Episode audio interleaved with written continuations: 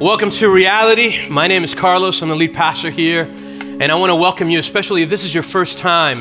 If you're exploring the claims of Christianity, um, if somebody invited you here in this place, I want you to know um, that we're so thankful uh, that you've come and that this is a safe place for you to be able to explore the claims of Jesus. So today, we're beginning a brand new message series called Glittering Vices. Somebody say glittering. Um, I'm going to need your help this morning because um, I, I, it, I really believe that the Lord has put this on our hearts that over the next seven weeks, we are praying that God would lead us to find freedom from the vices that destroy our lives. And I have an assignment, like, I have an assignment this morning. I want to encourage you, if you can, to take notes, to receive the word, but at the same time, I want to equip you over the next seven weeks to get an understanding of what sin is and how destructive it is for our lives. My goal today is pretty simple. My goal is to define sin and give you its dynamics. And here's why because it's very difficult to defeat what you cannot define. Does that make sense? And if you want to find freedom in your own life from the vices that hurt you the most, you have to have an understanding of how they work. And that's what we're going to do today. My goal is to push you. You know, for some of you, it, may just be like, oh, it's like a little, it's like a little tap. For others of you, I'm going to push you. My hope is to push you intellectually, spiritually, in different ways so that we can understand and truly gain freedom over the next couple weeks. I want to pray for us today. In fact, if you're open to it, if you're open to receiving the word this morning that we just read from Genesis chapter 3, why don't you just, right where you're seated, Okay, why don't you just open your hands and let's ask God to help us um, this morning. Father, I pray that you would please give us ears to hear today, understanding, Lord. I pray that you would help us to find incredible freedom in Jesus Christ, wherever we are today on our spiritual journey with you. I pray, God, that your Holy Spirit would come and meet us in a very special way. Please, God, give us strength, give us understanding. Convict us where we need to be convicted and set us free by the power of Jesus, we pray. Amen. Amen. Um, the concept of sin has all but disappeared the word seems to have lost not only its gravity, but also its meaning. This was the observation that uh, a famous psychiatrist by the name of Karl Menninger made in the late 1960s. When he began to see how the word sin was beginning to be redefined in our cultural moment and in our context. And here's the observations that he made. He made at least two. Number one, he said that sin was beginning to be redefined as crime crime. So um, if someone sinned against their neighbor, um, they didn't really need the church to help them. What they needed was the state. So the people that began to monitor things were not so much pastors, but were the police. Sin began to be redefined not only as crime, but sin began to be redefined as symptom. Sin was a symptom of something that was happening inside of your soul. It wasn't so much something that you needed to be disciplined for or something that you needed to be punished by, but sin needed to be something now which you ought to be treated for. It was different issues. In the 20th century, human behavior began to be studied scientifically. And so, what people began to do is they began to divorce human behavior from human responsibility. So, what you had now, behavioral issues, were reduced to being treated with pills and medication and therapy. And by the way, let me make this clear I'm not against therapy, but I am against the reduction of all of humanity being reduced to having just sins as symptoms. One of my mentors writes this he says this the state and the hospital now deal with what used to be the province of the church. Sin has disappeared because secularized men and women no longer include God.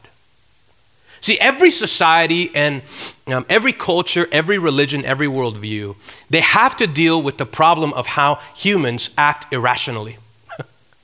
We can all agree, like human beings, we're jacked up.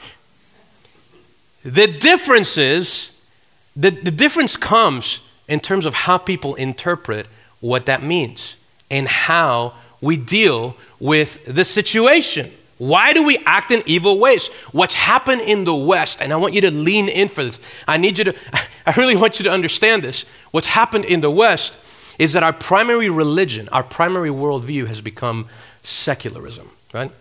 Secularism. Somebody say secularism the concept of God in secularism, the concept of sin, has been removed from the equation. Okay. Now, this term secularism, if you grew up in the church, maybe you heard it, uh, you know, a couple of times growing up. Especially if like you went to youth group, you know, it's not just a term, right, that divides like worship songs from like hardcore heavy metal screamo band songs. Okay. Um, that's what people. that's kind of how I grew up. Like, Do you listen to secular songs? I'm like, I don't know. And so that's not what it is. Listen, the term secular comes from a Latin word that means world. When you hear that term thrown around, secularism is referring to the world. It's a framework that denies that there is a higher order.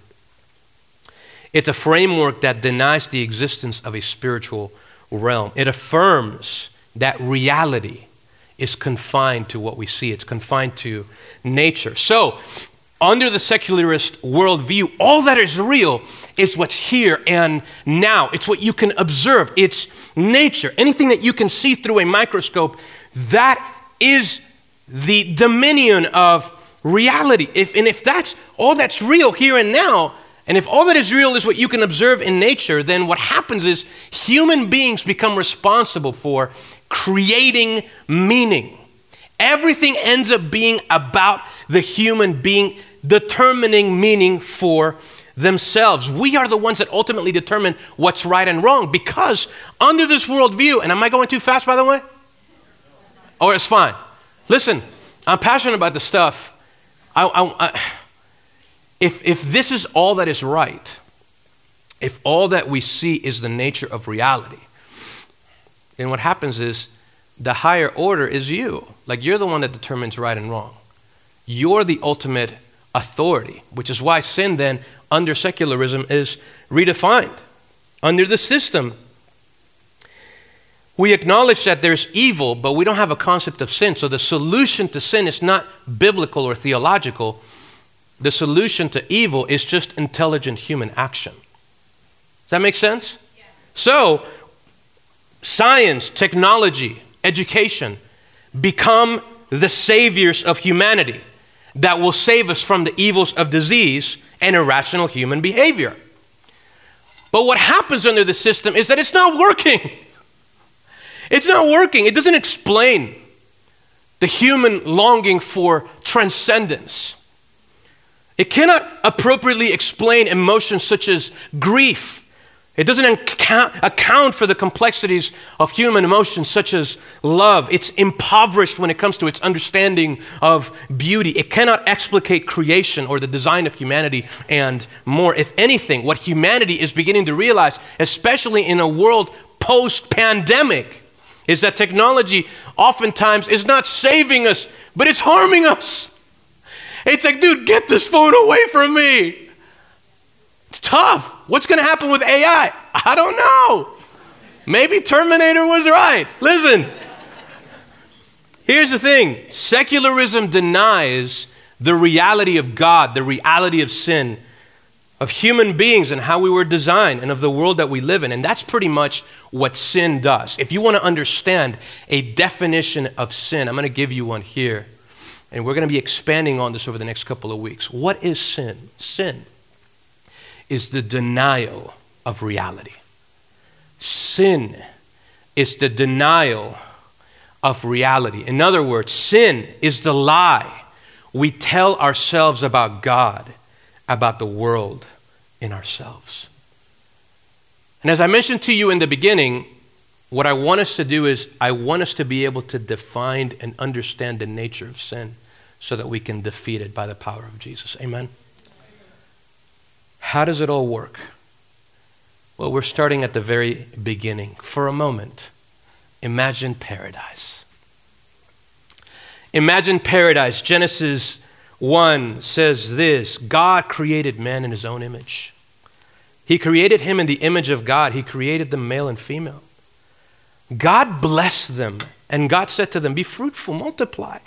Fill the earth and subdue it. Rule the fish of the sea, the birds of the sky, and every creature that crawls on the earth. In paradise, I want you to imagine we discover human beings are made in the image of God. And that means not only are we significant by the very virtue that God made us, but we have creative dominion. Human beings, here's what I mean by that human beings are glorious creatures. You're not the product of chance, but you have been intentionally fashioned by God. Here's an important facet about you from the Bible God's given you abilities. God's given you intellect, creativity to cultivate the earth, to create. You have a purpose, you have a part to play in the kingdom of God. In paradise, imagine this for a moment. There is no, um, there are no doubts about your identity. There's no issues of significance. There's no issues of purpose. Imagine a place and a time where all of that is solved for you. This is paradise. The Lord God says in Genesis 2 cause to grow out of the ground every tree pleasing in appearance and good for food. I love this about God. He's a God that cares about beauty. He's a God that is good, right? This is human beings are are they're they're incredible creatures. And then he says including the tree of life in the middle of the garden as well as the tree of the knowledge of good and evil. In paradise there is delight. There is enjoyment. It's pleasing in appearance. Creation isn't bad. God is a generous God. Amen. God's a generous God. He created earth, listen, for His glory, but also for our good. It's for our good. It's pleasing to humanity. Then in Genesis 2, verse 15 through 17, the Lord God took the man, placed him in the Garden of Eden to work it and watch over it, right? There's that sense of creative dominion to cultivate. And the Lord God commanded to the man, You are free to eat from any tree of the garden, right? He's not holding out on you, but you must not eat from the tree of the knowledge of good and evil, for on the day you eat from it, you will certainly die. In the midst of an infinite amount of options for creativity and delight, God places one prohibition to humanity. It's one rule, and it's simple. Then in Genesis 2:18 the Lord God said, "It's not good for the man to be alone. I will make a helper corresponding to him." So we discover in paradise, if you can imagine it for a moment, if you can step into that place that our heart actually longs for, there is companionship, there is friendship, there is significance, there is purpose. But look at this both the man and his wife were naked, yet felt no shame there's also intimacy. People are designed from, listen, from the beginning of the account of creation, you and me were designed to be fully known and fully loved. Can you imagine a world with no shame? Imagine that in your life where, like, your relationships are perfect and you fully know me and I fully know you and we have no beef, no judgment, no experience. like, we just express love in its fullest form. It's a vision. Paradise was a reality that now became a vision for us to pursue. Paradise is what our hearts long for. Don't you want this in your life? This is what we want purpose, significance, meaning, companionship, intimacy, friendship. All of these things were at the Garden of Eden. If you wanted to define paradise or capture it, here's what I wrote down Paradise is a place where we experience a perfect relationship with God and others, and live out our calling to create, cultivate, and delight from a position of blessing. what else do you want? It's incredible. Paradise, in many ways, was childlike. It's childlike. It reminds us of what Jesus says in Matthew 18. He says this Truly I tell you, he said, unless you turn and become like little children, you will never enter the kingdom of heaven. Isn't that fascinating? Paradise is this picture of this holy longing that we have in our souls. It's what God wants us to, it's what God wants to take us back to. And paradise in Genesis 3, in the account that we just read, is lost because of the great lie. It's lost because of the great lie. Here's how it happened And this account shows us how it happens in our life. This is not just an account of Adam and Eve, but this is an archetype for what sin looks like in our lives and how it attacks the very souls that we have in order to destroy them. Here's what I want you to get about the dynamics of sin. Okay, number one, here's how sin begins sin begins with deception, it begins with a lie. Think about what Genesis 3 says in verse 1. Now, the serpent was the most cunning of all the wild animals that the Lord God had made. He said to the woman, Did God really say you can't eat from the tree in the garden? Maybe you're here and you know and, and you're exploring Christianity and you're like, dude, okay, you're talking about paradise. Now we're talking about a serpent and Satan. What's next? Harry Potter, Lord of the Rings coming your way. No, no, listen. Follow me for a moment. For those of you who are skeptical about the Christian worldview, and you're like, okay, um, I want to challenge your assumptions for a moment. What if the most important figure in all of human history, Jesus Christ, was actually right about the nature of reality? What if the reason why you automatically reject that idea is because of what people call chronological snobbery. Because you think you have it right because you're living in the year 2023. But what if Jesus was actually right? What if he's actually the one that determines what reality is and that actually knows what's going on inside of our hearts? Listen, this is what Jesus says about Satan. I mean, Jesus himself, he says it in, John chapter 8. He says, He was a murderer from the beginning and he does not stand in the truth because there is no truth in him. When he tells a lie, he speaks from his own nature because he is a liar and the father of lies. Maybe Keyser Söze was actually right in the movie The Usual Suspects. Anybody ever seen that? He has a special quote, right? The greatest trick the devil ever pulled was convincing people that he didn't exist. Satan's primary weapon of destruction is deception and lies. Lies about God, lies about who you are, and lies about the world. It's part of his nature. And I don't have to tell you that lies are so devious that they have the capacity to enslave the human mind, like the human spirit. It reminds me of the story that Frank Viola uh, wrote about. He's, he writes about this kid, Billy, who was a seven year old boy who was incredibly gifted as an artist. And he begins to do all kinds of paintings and drawings and writings. And he's so incredible that the parents actually get scared. They get scared that Billy is going to grow up to become a prideful man. So, you know what they tell Billy? They say, Billy, actually, you don't have any talent for um, drawing. Like, you're just not good enough, okay? You should really leave that to the side. And so, after displaying all of this talent, Billy actually puts these things down.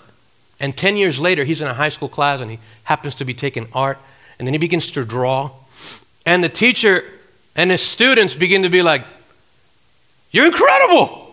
You're like a prodigy. This is the most amazing thing that we've ever seen. But Billy is so enslaved by the lie that his parents told them because of their fear that he would grow up to be this kind of prideful man that he says, please stop, stop, stop saying anything. I know I don't have talent for this.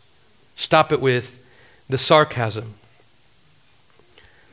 The teacher walks over to Billy's desk and says, Billy, this is the most incredible drawing I've ever seen of any student in this class.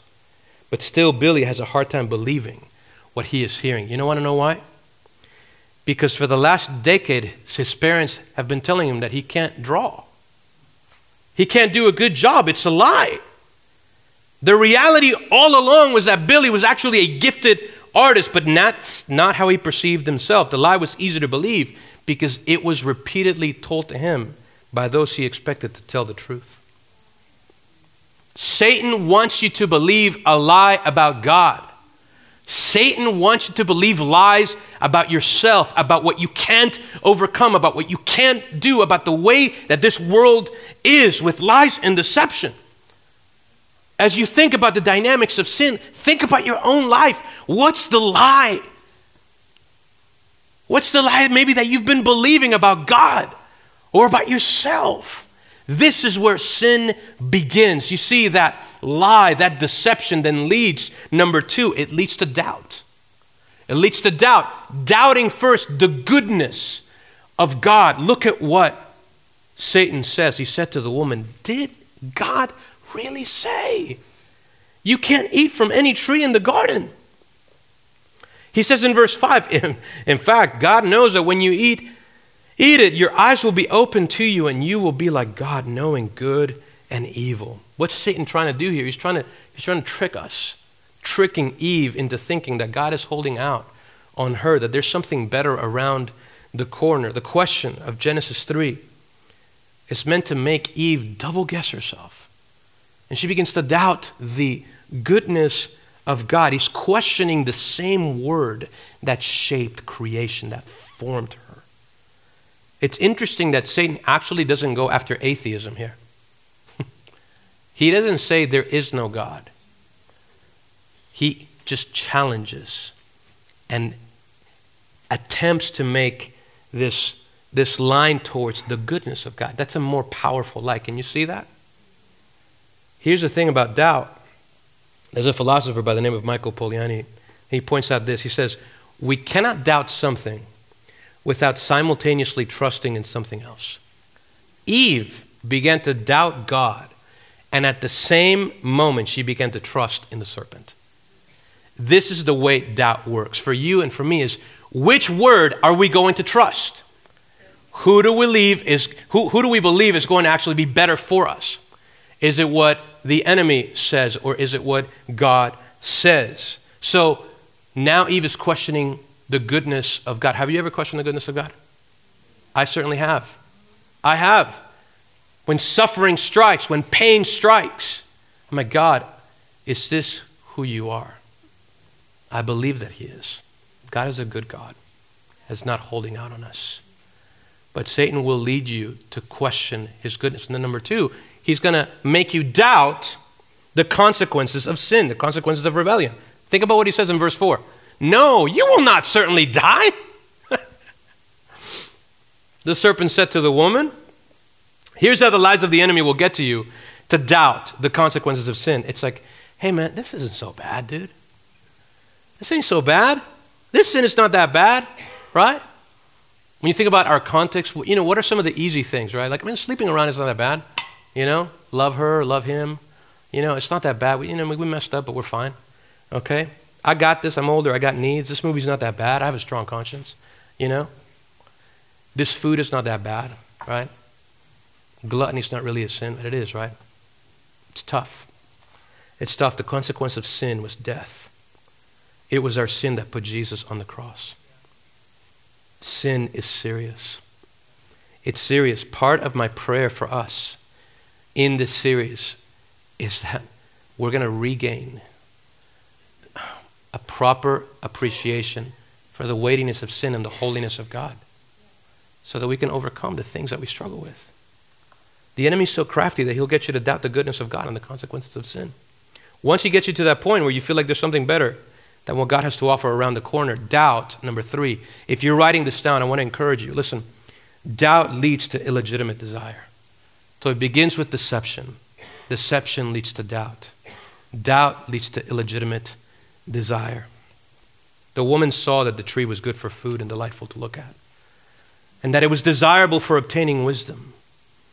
So she took some of its fruit and ate it. She also gave some to her husband who was with her, and he ate it. Genesis 3, verse 6. The very thing that was forbidden for Adam and Eve is the thing that begins to glitter. This is where glittering vices comes from. This becomes now the very thing that human beings begin to long for. It's really interesting in the narrative. Satan actually steps out after the deception, after the lie, and after the doubt. That was enough, that seed. And now, all that we see in the story is Adam and Eve experiencing this illegitimate desire. The writer is focusing on this. Look, the tree was physically appealing, it was good for fruit. It was aesthetically appealing. It was a delight to the eyes, it says in the text. It was enticing to become wise apart from God. It was desirable, it says in the text, for obtaining wisdom. See, her very imagination is confronted in that moment as she begins to want what she didn't even desire in the first place. What she knows to be wrong, what she heard God would say leads to death. His commands mean nothing at this moment, right? That's what happens in moments of strong temptation. If you've been confronted with temptation, we begin sometimes to feel as if though we know better than God, and so we prefer the lie. We tell ourselves the lie we are hearing is the actual truth. That's what's so perverse about the nature of sin is that it leads us to prefer the lie which keeps us in bondage to the truth that actually sets us free. Here's what one pastor says. He writes this, one of the great ironies of sin is that when human beings try to become more than human beings, to be gods, they fall to become lower than human beings. To be your own God and live for your own glory and power leads to the most bestial and cruel kind of behavior. Pride makes you a predator, not a person. That's what's happening here. Eve is tempted to become wise in her own eyes outside of God. And it leads her and it leads Adam to this next step. Illegitimate desire leads to disobedience or to sin. Eve believes the lie of the enemy and eats the fruit, and then willfully Adam disobeys, okay, with the idea in his mind that there won't be any consequences, and everything is upside down in his narrative. Eve follows Adam, Adam follows Eve, and nobody follows God. Eve even minimizes the freedom that God had given them to eat from the trees of the garden. And that's what we can do in our lives. When we sin, we can begin to minimize the freedoms that we actually have that God's given us in Jesus Christ, we begin to obsess about the healthy boundaries that He actually put in place because God is for us. Amen? He's for you. He places certain boundaries in place because He created us in a particular way, and His heart for us is to flourish. That's why it's so important to start with paradise, isn't it? That's why we start there. We start with the incredible design and good news of God. He wants you to flourish. He created you in the image of God. He created you to cultivate. He created you for significance, for purpose, for blessing. It says the Lord blessed them, and He said this like, it's for blessing, it's for companionship, it's for intimacy. This is God's desire for us. Praise God. And sin twists that design, and it leads to disobedience. James puts it clear in the New Testament says each person is tempted when he is drawn away and enticed by his own evil desire. Then, after desire has been conceived, it gives birth to sin, and when sin is fully grown, it gives birth to death. I want you to see the progression, the dynamics of sin. Are you catching it? Deception, lies lead to doubt about the goodness of God, about the consequences of sin. That doubt leads to illegitimate desires. That illegitimate desire leads to disobedience or to sin. And don't worry, I'm alliterating because I got this from one of my Old Testament professors in seminary called Richard Averbeck. Um, he's really smart, really incredible. Um, and then from, from that illegitimate desire comes disobedience. And from disobedience, from sin, what happens? Sin then leads to shame. It leads to shame. Look at verse number seven. Then the eyes of both men, of both of them, were opened, and they knew they were naked. it's so interesting to me when I read that. I mean, they didn't know they were naked before. I don't, I don't, you know. They sewed fig leaves together and made coverings for themselves. This is the moment where humanity, for the first time, loses its innocence. Its innocence. Human beings felt shame for the very first time. It's the shame that comes from disobeying the person that you love. The shame that comes from disappointing those who love you the most, from, from doing the, the wrong thing. It's the shame that comes, think about this it's the shame that comes from believing somebody else, believing the lie about what they told you would happen. Satan has said to the woman, You're not going to surely die. You're going to be really wise. And the only thing she realizes is that she's naked, right? There's a great irony here. And few emotions are as destructive as experiencing that sense of crippling shame and can really turn our hearts inward. It can crush our souls. This is what David Seamands, this is what he says about shame. This feeling of shame shackles many Christians in spite of wonderful spiritual experiences. and it also, um, and the knowledge of God's word. In other words, this happens even though we know God, even though we have spiritual experiences with God, even though we know His word. He says, although they understand their positions as sons and daughters of God, they're tied up in knots, bound by a terrible feeling of inferiority and chained to a deep sense of worthlessness.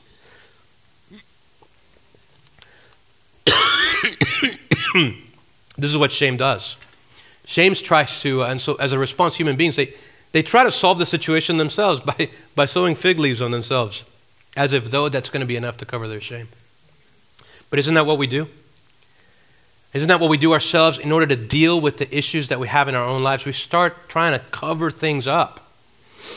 We're going to try to cover our sins. We try to distract ourselves from reality until death. In order to ease the pain, we distract ourselves from shame. We begin to use man made things to cover God sized problems. It's like the famous preacher Adrian Rogers once said. He said, Sin will take you farther than you want to go, it will keep you longer than you want to stay, and it will cost you more than you want to pay. From the beginning of sin, human beings have the instinct to cover our own sins and make our own garments. Hasn't it happened to you? We use religion and work and other people and entertainment and more to try to cover our shame until we discover that none of those things actually do a good job for us. And so, from shame, then that shame, look at this dynamic. From the sin, disobedience, we go towards shame, and then from shame, we go towards fear. Listen, this is the way sin works in our lives. Look at what happens in verses 8 through 10. Then the man and his wife heard the sound of the Lord walking in the garden at the same time of the evening breeze, and they hid from the Lord among the trees of the garden. That's kind of humorous, by the way. I'm going to hide in these trees, okay, from God. So the Lord God called out to them and he said to him, Where are you? And Adam said, I heard you in the garden, and I was afraid because I was naked, so I hid. What you see now in this text is that the intimate fellowship that Adam and Eve had with God, it's now broken. And it's now dominated by shame and by fear. They walked with God in the garden. They talked to God, and God spoke to them. But now, because of sin, what happens is there is a distance between them. There's shame and there's even fear. And what characterizes now the relationship between human beings and God because of sin is fear. And there is shame. And it's like, walls are beginning to be put up between man and woman if you continue reading the narrative. And now walls begin to come up between God and human beings. That shame leads to fear. Fear leads then finally to scrambling. Scrambling. That's what I mean by scrambling. Scrambling is like we act out in different ways. We begin to cover up, or we begin to hide, or we begin to blame. Covering up is, for instance, is one of the greatest things that we do as human beings. We say, if I do good enough things, I'm going to tip the scales in my favor. Right? It's kind of like what the Egyptians used to do back in the day, right? Um, like they talk about this god, you know, where they put the, uh, what's that god again, man? He would put the, uh, the feather of a particular kind of animal. Anyways, guys, I'm getting mythological. Never mind. Listen, um, you can look it up online after the service. But here's the thing the idea was you're going to be able to go in the afterlife if you're good enough. That's what we do to justify ourselves if I go to church, if I do the religious thing, if I donate enough money, if I serve the poor, I'm going to justify the shame and the sin and the fear in my own life. But what we learn in the Bible, that's not enough. None of us are ever good enough. We hide. How do we hide from God? We hide our sin. We rationalize it. What may happen for some of us is as we think about a particular sin in our life that we actually need freedom from, you're going to say things like, man, you know, but, but I'm, I'm, I'm good enough. Like, like, I'm not that bad. I'm not that bad, and that's just kind of normal, and that's how human beings are. And I'm just going to rationalize the sin. That's what we used to hide. We hide our sin, but then we also uh, cover up, we hide, and then we blame. Man, we say things like this, and it wasn't really my fault, and therefore I'm not accountable. You should have seen what they did to me, man. They did me wrong. Dude. It was a difficult time. I was with the wrong crowd. You name it. Dude, we'll come up with all sorts of things. We'll scramble as a response to the shame and the fear that we experience from sin. But what I don't want us to miss is that even in this text, even at the beginning of what theologians call original sin, there is a glimmer in, in, of hope in the dark. Because in Genesis 3 9, if let's read it again, this is what happens. God actually comes down. And the Lord God calls out to the man and he says to him, Where are you? It's a rhetorical question. He knows where he's at, right? The question that he's asking has to deal with the position of Adam's heart in relation to God. What have you done? Where are you? It's like God does the same thing with us. Like, hey, He's the one that takes the initiative. I love this that even at the beginning of sin, here in the book of Genesis, God is the one who pursues. God's the one who pursues us in the midst of our sin. It breaks his heart. He broke the design, and God says, Where are you? Where are you? Maybe that's what he's saying to some of you today. If you're stuck in your sin, if you're apathetic, unbelieving, like addicted, wherever you may be on that spectrum, listen, I mean, God's like, Where are you? Man, where are you? Where are you? Not to condemn you, but to pursue you back to Him. To pursue you back to Him. Did you know? That Jesus came in order to undo what the first Adam did. See, Jesus is known in the Bible as the second Adam. This is what Romans 5 tells us. It says this If by the one man's trespass death reigned through that one man, how much more will those who receive the overflow of grace? And the gift of righteousness reign in life through the one man, Jesus Christ. See, in the garden, Adam wasn't able to withstand the temptation and he ate of the fruit. But what did Jesus do?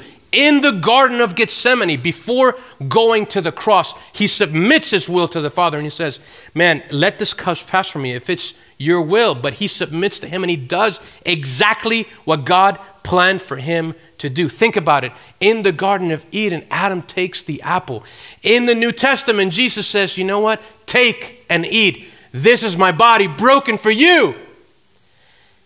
God pursues us and he pursues you in the midst of your sin. Like if you're here and you're enslaved to sin and you don't have a relationship with God, the good news for you and for me is that Jesus Christ came to die on a cross on a different kind of tree.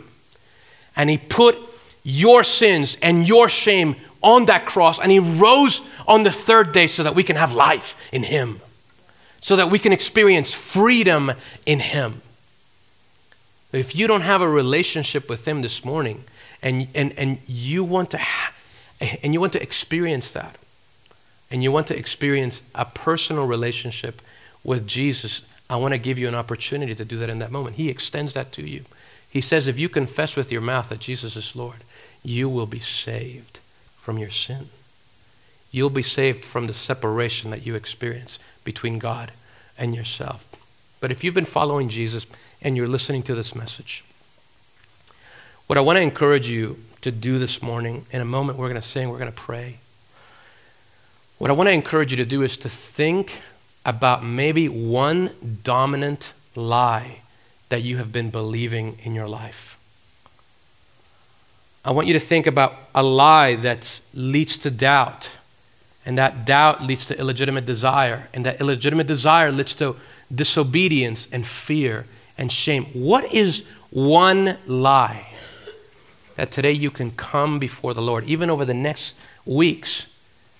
that you're praying that Jesus will undo and root out of your soul so you can experience freedom? What is that for your life? And do you want that? I want to challenge you in a moment just to think about that, to ask God to reveal that to you. So that we can walk out of here free people who walk and experience the freedom of Jesus Christ. Amen? Let's pray together. Father, thank you for your word. Thank you that you shepherd us through these different issues of sin, God. I pray right now for a sense of freedom in each of our lives, Lord. God, I thank you for the gospel, Lord. I thank you that we don't have to live in shame, we don't have to live in fear. God, that we can live in the truth. You said that the truth will set us free, Lord. God, I pray that we would fill our minds with your truth, Lord. God, that if we've been believing lies about who you are, that we've been believing lies about who we are and what this world is about, God, that today you will unmask that, Lord, in the name of Jesus. I pray, Father, that you would give each person here discernment. Holy Spirit, please speak to us, Lord. We need you. We need you, Lord, please, to uncover the lies of the enemy in this place, God. I know that he wants to keep every person here in bondage, Lord Father, but that's not your plan. You're a good God, Lord. You're a good God who designed us for more. And I pray in the name of Jesus and by the power of your Spirit that you would begin to undo the lies of the enemy in this place, Lord. God, I also pray for those who are here who, the first lie that must be undone in their hearts is that you don't love them or that they're not good enough for you that you're not real enough for them. God, I pray today, God, they get a sense of your closeness and your nearness. In fact, just as we're praying, I want to invite you listen, if you're here and you're like, man, I, I want to give my life to Jesus, I want to have a relationship with Him, and you would know because the Holy Spirit is tugging on your heart and inviting you. I don't save anybody. Nobody else here saves anybody. This is something between you and God. If that's you and you would say, you know what, Pastor Carlos, I want to pray for that. I want to give my life to Jesus today. I'm tired of waiting. I'm tired of scrambling. I'm tired of hiding. I'm tired of covering up. I'm tired of experiencing this fear and this shame and these lies and this deception. If you're tired of that and you're ready to give your life to Jesus just where you are, why don't you tell him, God, please, I confess that you are Lord. I confess my sin to you. And I pray that you would save me. Help me to have a relationship with you today. I'm tired of playing games. I give my life to you. Would you change me from the inside out? The Bible says that if you confess with your mouth and you believe in your heart that Jesus is Lord and that He was raised from the dead, that you will be saved. just as we continue to sing and to reflect, I want to invite you now.